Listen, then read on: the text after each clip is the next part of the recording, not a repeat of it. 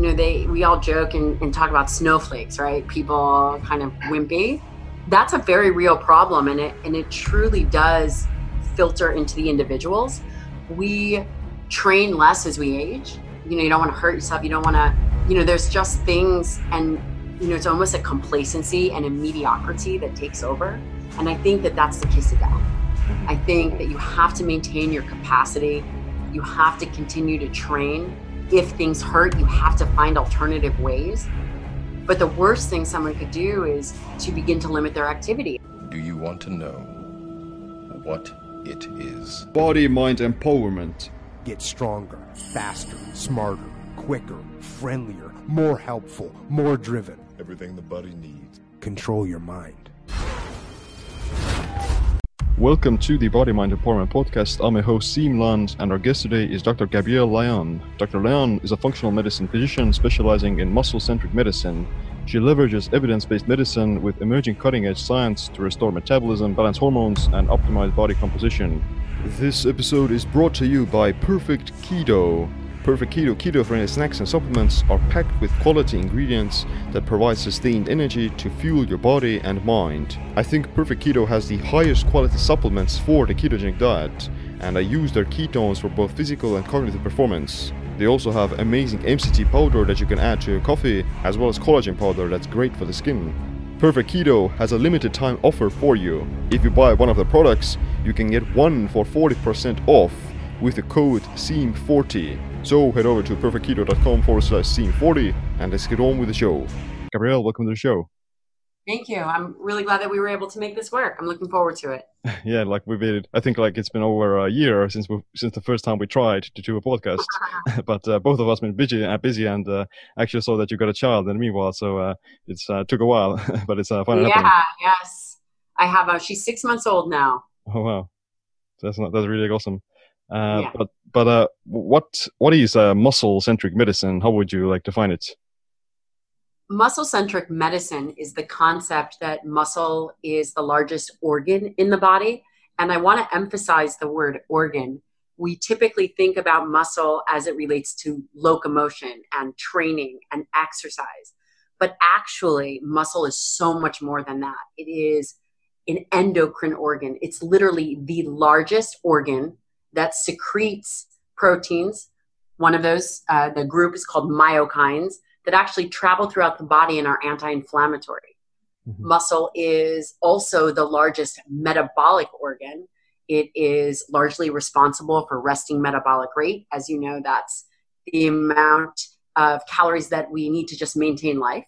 It is one of the largest sites for glucose disposal. Everybody talks about carbohydrates and glucose, and a very large site for fatty acid oxidation. So essentially, muscle centric medicine is really targeted on keeping this organ of longevity optimized. Yeah, that, that's a really good uh, perspective because uh, a lot of people wouldn't even think of it, especially like doctors. they're they're kind of not even prescribing uh, anything that would uh, promote muscle mass and uh, just that sort of thing uh, related to it, like improved uh, glucose disposal and those things. And it does make sense that it's like a big organ. Like uh, Yeah, I, I think a lot of times people say that the skin is your biggest organ, but in, if you look at the mass, the like the amount of uh, you know uh, mass uh, or weight, then muscle is by far much much larger. right. That kind of and connects. it's really interesting because the society that we live in, everybody is chasing adiposity. Everybody's chasing obesity, the concept of being over fat. And if you continue to focus on a problem, the only thing you get is more of the problem.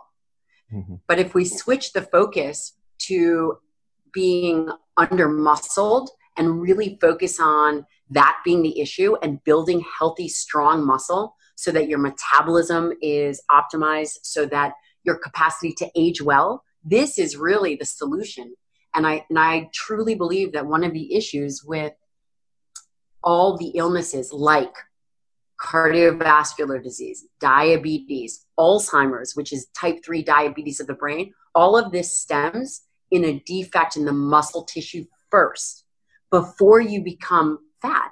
So it's actually a defect in the ability to utilize substrates, whether it's fat, uh, carbohydrates, or proteins, And the issue is muscle first. The muscle becomes impaired, and then you get fat, and then obesity becomes an issue, and then you get dyslipidemia.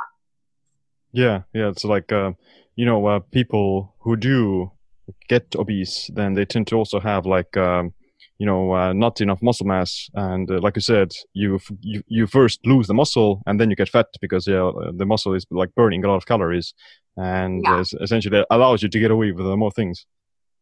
yeah and it's it's really the key to longevity and um, by focusing on adiposity people are missing the mark and you know physicians in particular we really need to focus on muscle as an organ and optimizing the organ which is really through dietary protein resistance exercise and hormone balancing So, how did you come across this, you know, uh, ideas? yeah how did you like as a physician? It's uh, pretty unconventional.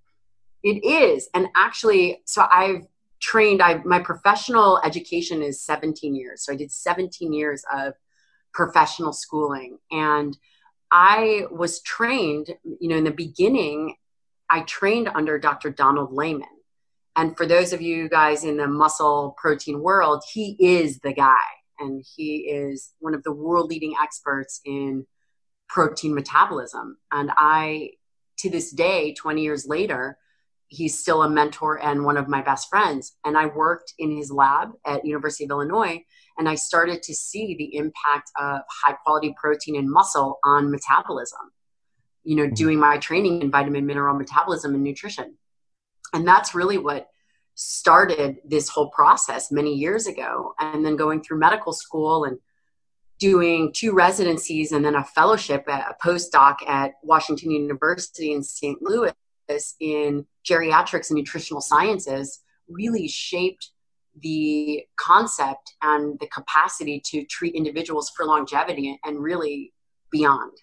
hmm Yeah, like uh, the, I, I think the longevity aspect is also one of the most underlooked uh, benefits of muscle mass. Like uh, as you get older, you're already predisposed to losing muscle, and that actually makes you more vulnerable to many of the age-related diseases. So yeah, like functional muscle mass throughout your entire life is beneficial, but especially as you get older.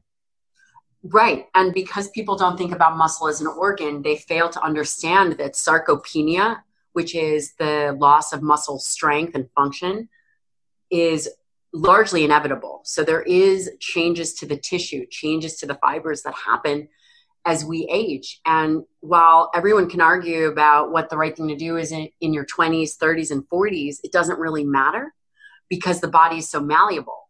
But as you become inflamed and as you begin to age, and listen, aging can start in your 30s. So if you are obese uh, or you have weight issues or you have a chronic inflammation, even if it's a low grade inflammation, this will change the capacity to utilize substrate and it will change the quality of your muscle tissue. hmm And really understanding that it's not just, you know, about looking good on the beach, Yeah. but really so much more than that. yeah, yeah. Uh, but I would imagine, and, and uh, if you look at the average person, then the kind of median amount of the muscle mass has been decreasing over the course of like decades, probably. and uh, what do you think? What, Yeah. what, what, you know, you know, a lot of people may think uh, the reasons for it, but what, what, what do you think it is?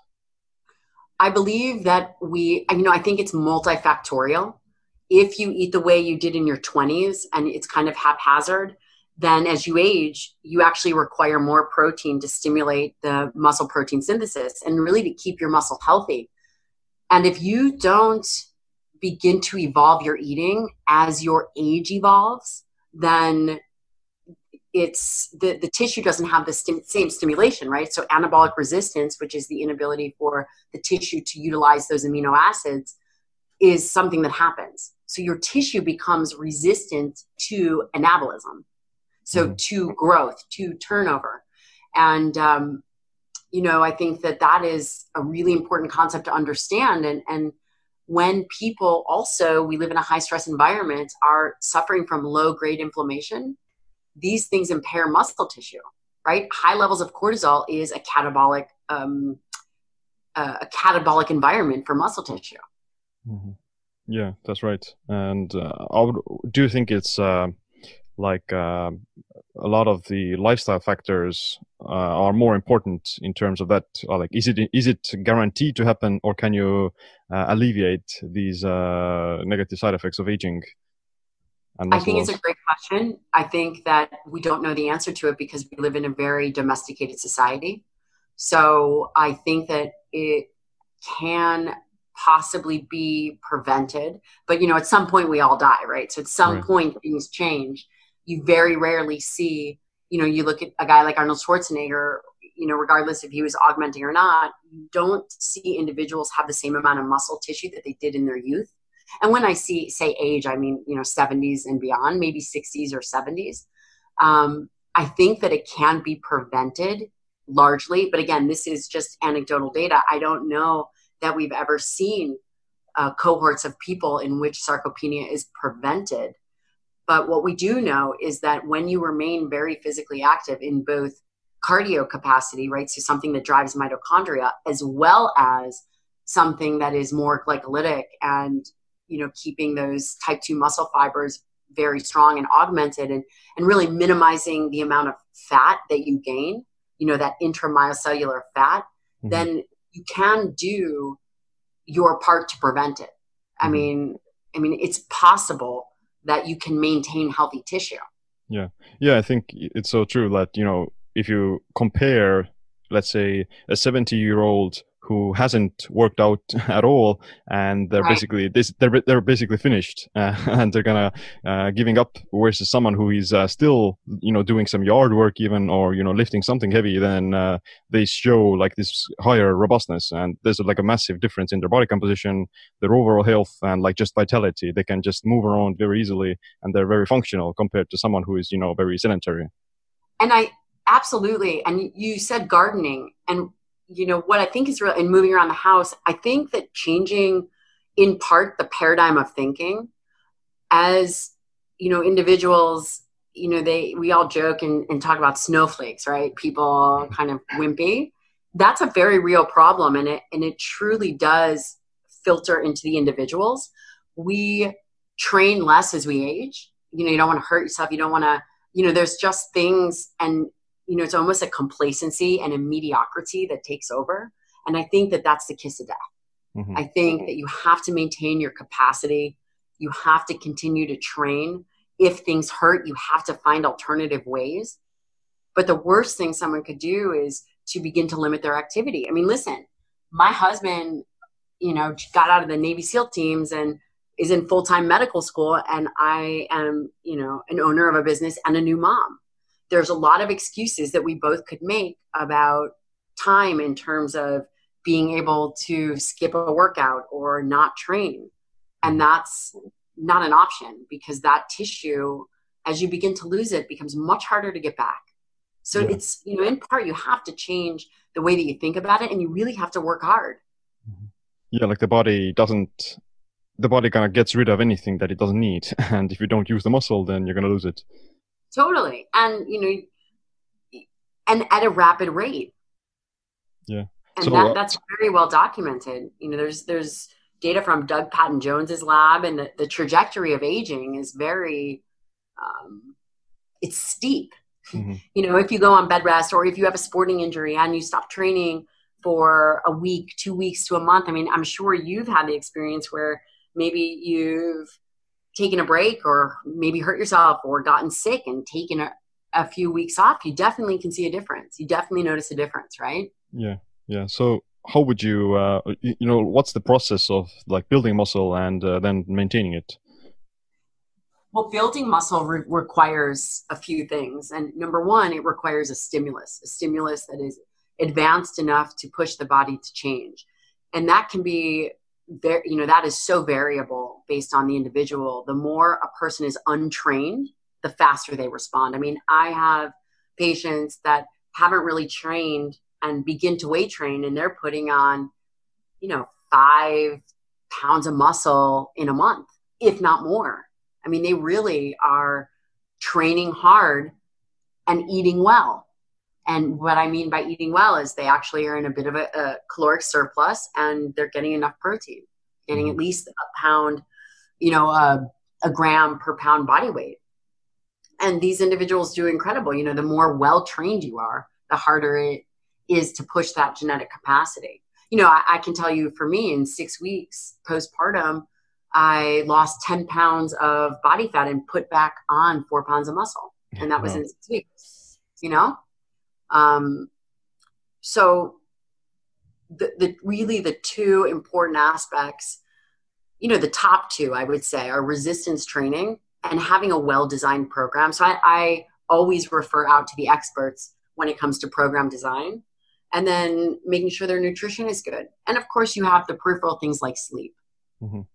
Yeah, in terms of the uh, the stimulus, so uh, you, know there's there's there's basically no difference where that stimulus is coming from, whether that be from your own body weight or uh, weights or a barbell or a, or a, like a dumbbell or a kettlebell, whatever it is. Like this stimulus has to be just there that uh, requires your muscle fibers to contract at a higher force, and therefore they can adapt to it by growing in size, if, if that's correct.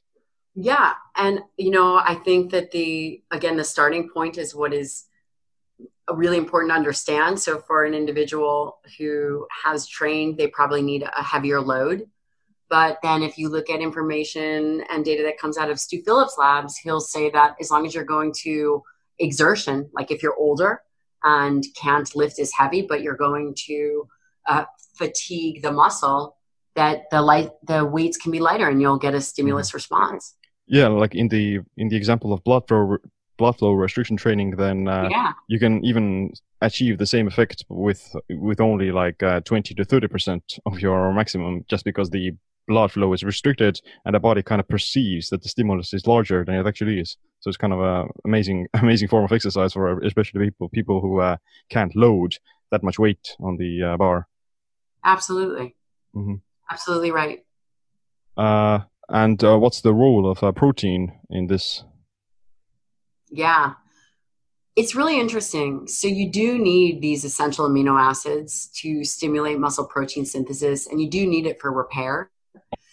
And when you're younger, the body can get away with less because you have these anabolic hormones, testosterone, you know, a lot of testosterone when you're younger. You know, you also have uh, insulin drives growth and IGF-1 also drive growth and you know hormones change as you age so when you begin to have a decline in hormones is when you really need to bump up your dietary protein because of those amino acids and in particular the branched chain amino acids the branched chain amino acids leucine isoleucine and valine are really limiting in um, carb you know in like um, plant-based proteins. So, you know, as you age, by getting high quality protein, whether it's beef, chicken, eggs, whey, you're really getting the amino acids. We don't actually have a, a need for protein per se, it's the amino acids that we need. Mm. And making sure that you're getting that in correct doses and quant- so it's really the quality of the protein, the quantity of the protein, and the distribution of the protein over time is really going to give you your biggest bang for your buck. Mm-hmm. So, what's the uh, threshold for uh, stimulating that uh, that uh, process? How much protein do I you love need? That. I love that question. So it really should be thought about in a per meal distribution. And what we know is that really the, the range goes from, and as it relates to leucine, about 1.8 grams of leucine to 3 grams of leucine to really optimize the metabolic pathways. So, what that translates to, and especially as you're older or more inflamed, and when I say older, you know, we're talking 30s, mm-hmm. uh, you know, really ancient, getting ready for what they have in America is the AARP. Yeah. Anyway, in the 30s, um, you know, you really want to look at that leucine threshold. And that will relate, that will correlate to between 30 grams of high quality protein to 50 to really max out the system. We, you know, the evidence doesn't really support more than 50 grams of protein at a time. You know, and how you would translate that is for every one ounce of protein, there's uh, seven seven grams.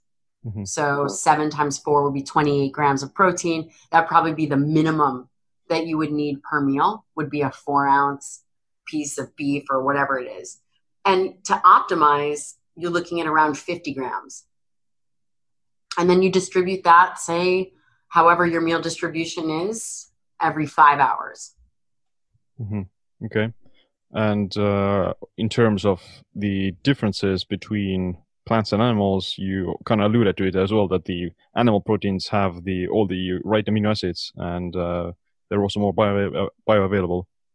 Absolutely. You know, and people will say you'll hear argument from the kind of the plant community community saying, well, but broccoli has all the amino acids that the beef has. And while the I could say, okay, that might be correct, but it's not in the correct amounts. So it's not just about getting the amino acids, it's about getting the correct amounts. Do you know what I mean? Like, mm-hmm. you know, if you're going to put gas in the car and you're going to fill the tank a quarter of the way and you're going to go 600 miles, you're probably not going to make it.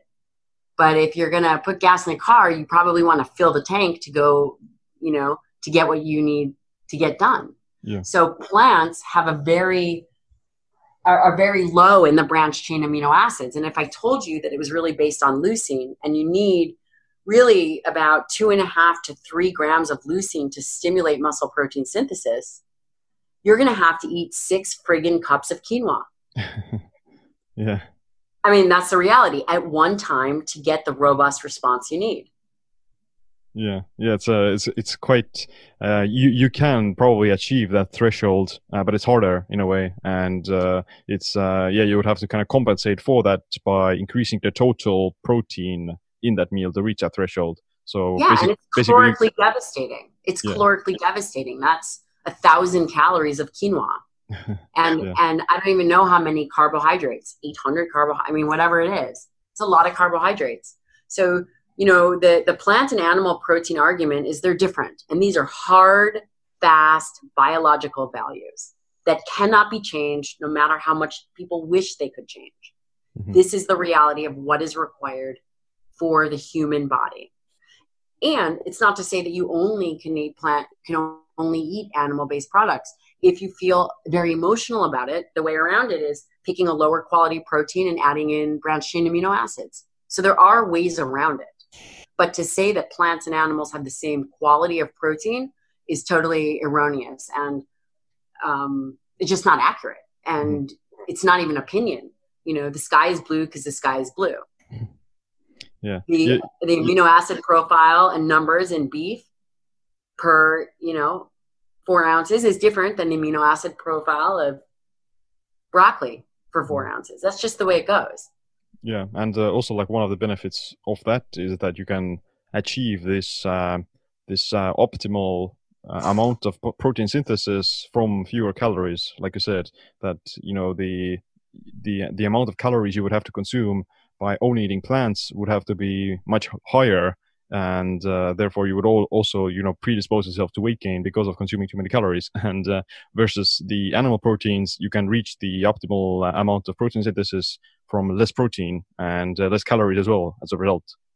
Yeah and and you had mentioned before bioavailability. You're also talking about bioavailable zinc selenium b12 i mean there's so many other benefits to having a high quality protein. Eggs for choline and brain function, you know, um, lutein for eyes. So there's there's so many other benefits, mm-hmm. um, and it's yeah. and it's highly bioavailable. Yeah, I would I would think like probably beef and eggs would be the only protein you would ever need. They're gonna give us essentially all the amino acids that you need, and plus the all the other nutrients. Right, and then there's organ meats that have a ton of vitamin A, uh, D, K. You know, um, that are all really valuable. I mean, mm-hmm. the truth is, I don't know how much vitamin K is in liver, but I can tell you there's a ton of vitamin A and, uh, you know, other nutrients, iron, copper. Yeah. Is there like a difference between, uh, let's say, fish uh, versus eggs or beef in terms of the uh, muscle protein synthesis? Yes. So fish have about five grams of protein per one ounce so you would need a bit more. Mm-hmm. And uh, eggs, a whole egg has about uh, half a gram of leucine, so you'd have to calculate that out appropriately. and that would be a whole egg. Okay. You know, and it's very interesting because there's so much talk about protein right now. It couldn't be at a more important time. So I'm actually glad that we didn't have the opportunity to do this podcast uh, previously because your viewers are likely confused because they're getting so much misinformation about how protein is killing the planet and we need to eat less beef because somehow cattle miraculously is the you know the problem for everything. And Mhm. all the sins of global warming come from cattle. None of that's true. So that is complete propaganda. And it really confuses the story. The underlying issue is that plant and animal protein are different animals are not killing the planet. I, you know i can tell you for the us out of the you know out of all the us 9% of greenhouse gas and we only contribute you know what is it maybe 15% you know globally. It's really based on population. You know out of all the agriculture we would for greenhouse gas you know we're contributing maybe 9% of that 9% 9% of a 15% by the way. And of that 9% you're looking at maybe three and a half come from dairy and cattle. And you know if you were to kind of calculate that out you still have to get protein from somewhere. So the best that we could ever do right would, would to you know do a meatless monday is you know you're talking we would affect like 0.2 percent. Mm-hmm. Yeah. you know so it's it's just a lot of propaganda and it's very disturbing. Um, it's an anti-animal narrative Right. that continues to be confusing for people Yeah, and uh, like if if if we were to adopt like a very let's say lower protein society, then the consequences of that would be quite devastating, and uh, essentially, Devastating. and it actually would uh, just where where like we would spend more energy and resources on producing food that isn't uh, helping us to maintain muscle mass, and it's not helping us to be more metabolically healthy and as such. So it's, it's just you know even yeah you can you you can probably maybe come to the conclusion that it's cheaper to grow uh, soybeans or it's cheaper to grow i don't know some uh, broccoli or something then you can't really survive for the rest of your life eating only that kind of food and uh, like yeah totally meat You know, and meat, that- meat is more expensive but it's more essential as well It is. And, you know, you've been eating it for two and a half million years. you know, Mhm. it's like, this is what we've been doing. And, um, you know, really, when it comes to, to greenhouse gas and, and climate change, you know, you're not looking at food industry. What you're really looking at is fossil fuel use. Yeah. But people aren't talking about that, or they're not talking about eating the fact that they're eating avocados from Mexico when they live in Minnesota. yeah So I mean, there the, the the confusion is is uh, deep and wrong and propaganda driven. And if you want to age well, you have to get optimal protein in your diet. If you want to protect yourself against obesity, diabetes, heart disease, hypertension, Alzheimer's disease, you have to make sure your metabolism is in check. And the driver of metabolism is muscle. Period. yep couldn't agree with more um, Mm. and uh, like uh, what about this idea that uh, protein is going to give you cancer by stimulating mTOR and such Right. I love that question. So let's talk about mTOR. mTOR has been is mTOR is a mechanistic target of rapamycin, and it is a pathway. It's a nutrient sensor. It's a, it's a, a complex. It's a nutrient sensor, and what it does is it promotes growth. It promotes growth in all tissues. So there's mTOR uh, in all tissues, including muscle, brain, heart, liver, kidney, and they are sensitive to different stimuli. mTOR, the story of mTOR and cancer is a false one. mTOR, it's like saying that exercise is bad because actually exercise stimulates mTOR. And no one would ever say that that is bad. Where, and when we take a step back and we just look at and we think about cancer, cancer, first of all, there's many different types, right? So there's colon, ovarian, endometrium, lung cancer, right? So there's there's all different kinds of cancer. cancer, the disease of the genome. A risk factor for cancer is having an, um, an oncogenic environment in obesity. Obesity is a risk factor for cancer. Okay, so now we're going to take that. So that, that's just a little background. Now, mTOR as a growth promoter, as it relates to cancer, is a growth promoter. So if you have cancer or you're obese, because insulin and carbo excess carbohydrates drive mTOR mm-hmm. in the liver, in the pancreas, in all other tissues. However, muscle is exquisitely sensitive to protein as it relates to driving mTOR. So mTOR is essential for maintaining growth of muscle. So mTOR in and of itself is not a initiation initiation factor for cancer period. Yeah. But what is oncogenic is obesity and insulin which stimulate mTOR at a much higher level than mTOR being stimulated by protein in the muscle. So the argument is just totally doesn't make any sense, period. Yeah. It's, I mean, it's, exercise it's a, isn't bad. Yeah, it's, it's a matter of uh, where do you stimulate mTOR. So if you are, if the if the mTOR is stimulating like cancer cells uh, because of you don't have like, for example, if you don't have the stimulus for building muscle by not exercising, then the mTOR stimulation is just going to make everything grow, uh, including cancer cells. But if you're uh, you're uh, you're exercising, you're stimulating muscle protein synthesis from the exercise, then that mTOR stimulation is actually going to make you build muscle instead of growing cancer. So yeah, it's a, like a very context dependent well, situation. It's not a bad thing. Yeah. So, but mTOR is not a bad thing inherently in and of itself. mTOR is not bad. Yeah. Working out is not bad. Building muscle is not bad. Yeah. mTOR is stimulated. Now, if you want to talk about chronic low level stimulation of mTOR, do you know what does that? yeah. Carbohydrates, excess carbohydrates, and excess calories. Yeah. That is a much more robust stimulator of mTOR than having a protein meal. So yeah. the whole concept is just incorrect.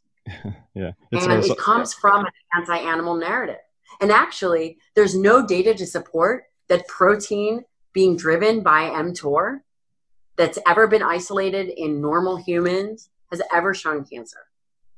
You know, there's that one study by uh, Valter Longo, who's the editor of Cell, and they published, you know, some paper in ad libitum fed rats, which is obese model rats, that, um, you know, however they said it, you know, I don't remember the, the title of the paper, that protein, maybe it was, uh, you know, mTOR and, and protein and cancer, but these rats were fed uh, excess carbohydrates.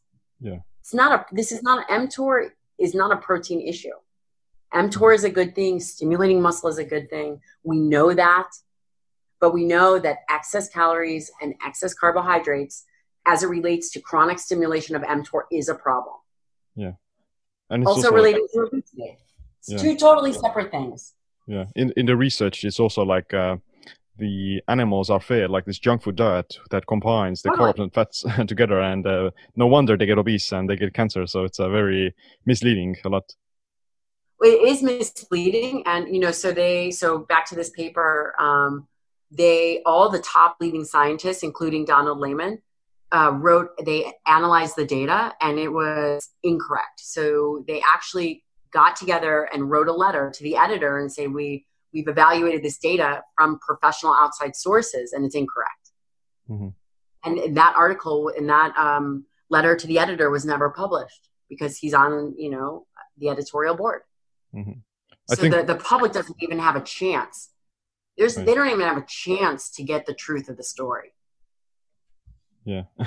and I think a lot of it has to do with uh, the eating frequency as well. So if you are eating from uh, from uh, sunrise to sundown, like the average American does, then yeah, you have mTOR activated all the time. And just because you're eating this high carb, uh, high calorie diet, then that just and that spikes insulin, and that just keeps the mTOR higher and turned on all the time. So you would benefit from periods where mTOR is shut off, like for instance when you're fasting. Uh, but you don't want to have it all the time turned on. So that's why the problem the problem comes as well. Because even if you were to eat like let's say a big a big uh, meal with protein, then uh, it's not going to it's not going to increasingly keep on raising mTOR in a linear fashion, and you're going to get more cancer. It- There's a threshold, and uh, it doesn't go on beyond uh, the the rate of muscle protein synthesis that you get from uh, per meal. You only exceed that threshold if you you know incorporate more uh, feeding opportunities and if you keep on eating uh, throughout the day. Right. And So- that's a problem. And people snack on carbohydrates. And if you're vegan or vegetarian, typically you're snacking on higher carbohydrate meals. And that's a much more potent stimulus of mTOR in other tissues. And that's a problem. Because, Yeah. you know, you're not even going to stimulate mTOR until you get the right amount of protein. And getting the right amount of protein is a good thing because muscle is our organ of longevity. So uh, you're probably more of a proponent of the low carb keto way of uh, dieting. Um, no, I actually am more into optimal protein. So I think that that's what is, you know, I don't do keto, a ketogenic diet. I don't necessarily recommend it. I'm sure it has benefit. It's just not what I utilize in, in my own personal clinic.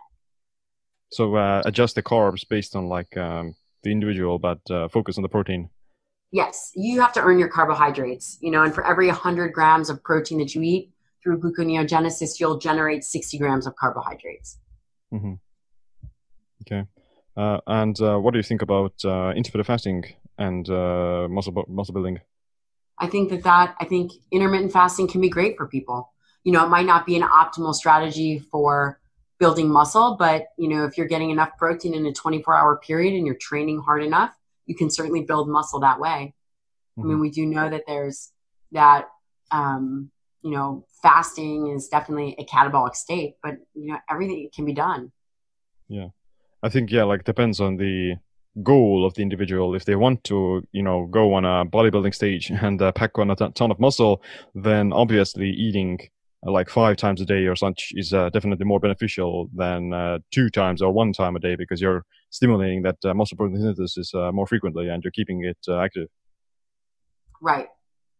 But I'm cu- I'm curious to also know uh, your thoughts on uh, that. Uh, there are some studies show that uh, fasting or intermittent fasting can actually protect against some aspects of sarcopenia uh, by, for, exa- for example, by raising growth hormone as well as autophagy and increasing uh, NAD metabolism. So the kind of body gets this hormetic stress that uh, Right. kind of increases its resiliency against catabolism. So if you are experiencing uh, like milder forms of autophagy on a regular basis, then the body kind of becomes tougher against that thing uh, in the future, and it kind of preserves more muscle in the in the in the coming uh, scenario where you would go catabolic. I think it's risky. I would never tell a patient, an older patient, to fast. I think that there's other ways to create those stressors, whether it's through heat shock proteins or, you know, cold and heat exposure. I think there's other ways to do it, but I, I think it's too risky. I Mhm. think keeping that muscle tissue optimized in the, the, the setting of an aging individual, I, I wouldn't I wouldn't be having them fast. I think I think it's just too risky. I've seen too much. You know, I've been at the bedside of dying individuals. The majority of people that break a hip are never going to walk again, never going to return to their normal life, not going to make it out. Mhm. The rest of their life, the rest of their family from a fall is changes the life of everybody. So, you know, because I've seen it clinically way too many times, too many times to count, that I, I just think that the recommendation of doing that in an aging population is too risky.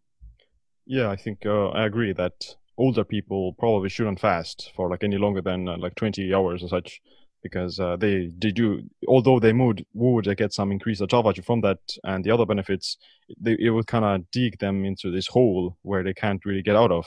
Like when you're young you can basically get away with anything and uh, you, you, you can also reverse some of the potential muscle loss that you would experience from a, like a longer fast. But if, if you're like an older person then you just don't have the the resources to uh, get back on track that easily so it's gonna it's not worth it in a sense you're gonna cost to benefit ratio I totally agree with that. You know, and then what are the other ways to stimulate uh, autophagy? You know, I mean, there's other Yeah. ways to do Yeah. those things. It doesn't have to be through, uh, fasting. Yeah, like all the all the things that you mentioned, like exercise and saunas, they all promote Ah. autophagy. So yeah, it's it's not. Yeah, it, it can be somewhat um, kind of misleading. Uh, that some people say that you just have to fast, and uh, that's the only way to activate autophagy. But uh, there are many, there are many ways. Like even coffee, coffee does it. So So there you go. That sounds like a much better strategy. uh, but uh, and also like pregnant women and uh, during childbirth, it's probably not the best idea. So you just gave Right. or birth. if you want to maintain fertility and you Yeah. want to get pregnant. I mean, fasting is a stressor. right. So uh, you just gave birth as well. So how did your uh, pregnancy process go? so the truth is, my husband was still active duty, so I was pregnant uh, majority of the time by myself for the first eight months, and I had a hyperemesis. So that means I was throwing up the whole time. I threw up for ten months. Um, I was very sick, but I still uh, trained. I actually still trained. I would throw up and go do a set, and throw up and go do a set you know, I think that when you know that you're doing something of value and that there's an end in sight, it makes everything worth it, right? Mhm. It's, you know, you're not just sick because you're sick. You're sick for a reason. You know, like you're growing a human. It's pretty important. Yeah, and it's it's quite uh, let's say uncommon for uh, a pregnant woman to co- continue exercising. a lot of them uh, a lot of them don't do it, and that's why I, I think part of the reason you may see like a lot of women uh, kind of start gaining weight after after they give birth and they experience this let's say weightless plateaus and uh, being un- being kind of stuck. Yeah, I think that really, I think that pregnancy and weight gain is a real thing, and I think that you know, obviously, the body changes in ways that you you don't anticipate. Although pregnancy is thought to be predictable in terms of uh, pregnancy gain, it's very different for everybody, and then your center of gravity changes, and your ability to train through things also change. Um, and then post baby, you are incredibly sleep deprived, and if you're breastfeeding you have change in hormones like you for example you have an increase in prolactin which decreases the ability to utilize fats. You know the, the body wants to continue to maintain weight. So there are things that happen that are um, interesting and, and perhaps unanticipated. Did you change your diet in any way during this time? i did. I ate the majority i ate were carbs and fat. Every time i ate protein i would throw up. Uh, so it, it wasn't uh, by choice uh, but it was because i was so ill And, my husband would love for me to be pregnant again so that he can eat um, carbohydrates. yeah. So what do you eat now then? Mostly, uh, my diet is very um, animal product heavy. So, for example, this morning I fast in the morning. This morning I we had chicken wings, Mhm. and uh, the next meal well, that's probably what we'll eat through the day, and then maybe we'll have a steak. Possible we might throw in some avocado, um, but you know it's winter, so we'll definitely be lighter on the veggies. We try to eat what's in season and and uh, local. Yeah. Sounds like a good diet. What, what did you have? Tell me about what you had. Uh, so far, I haven't had anything yet. Uh, but uh, afterwards, on a regular basis, I eat. I eat like yeah, also like a lot of uh, animal pr- products, uh, eggs. We have our own chicken, so we get some good quality eggs, and uh, then some uh, some wild game and uh, meat, and pl- a little bit of fish, plus some vegetables and tubers, and uh, also like berries and these uh, darker pigment uh, bilberries and blueberries that we have locally here but yeah, I, I do more of like a low carb keto way of eating, uh, but I also incorporate uh, ca- carb days, so to say, like carb refeed days, where I would uh, have some potatoes and tubers and fruit, that kind of thing. Yeah. So, so it sounds pretty uh, similar. yeah, that's true. Uh, but uh, what about your clients and patients? You do take them, and uh, what would be like their most common uh, problems that they come across?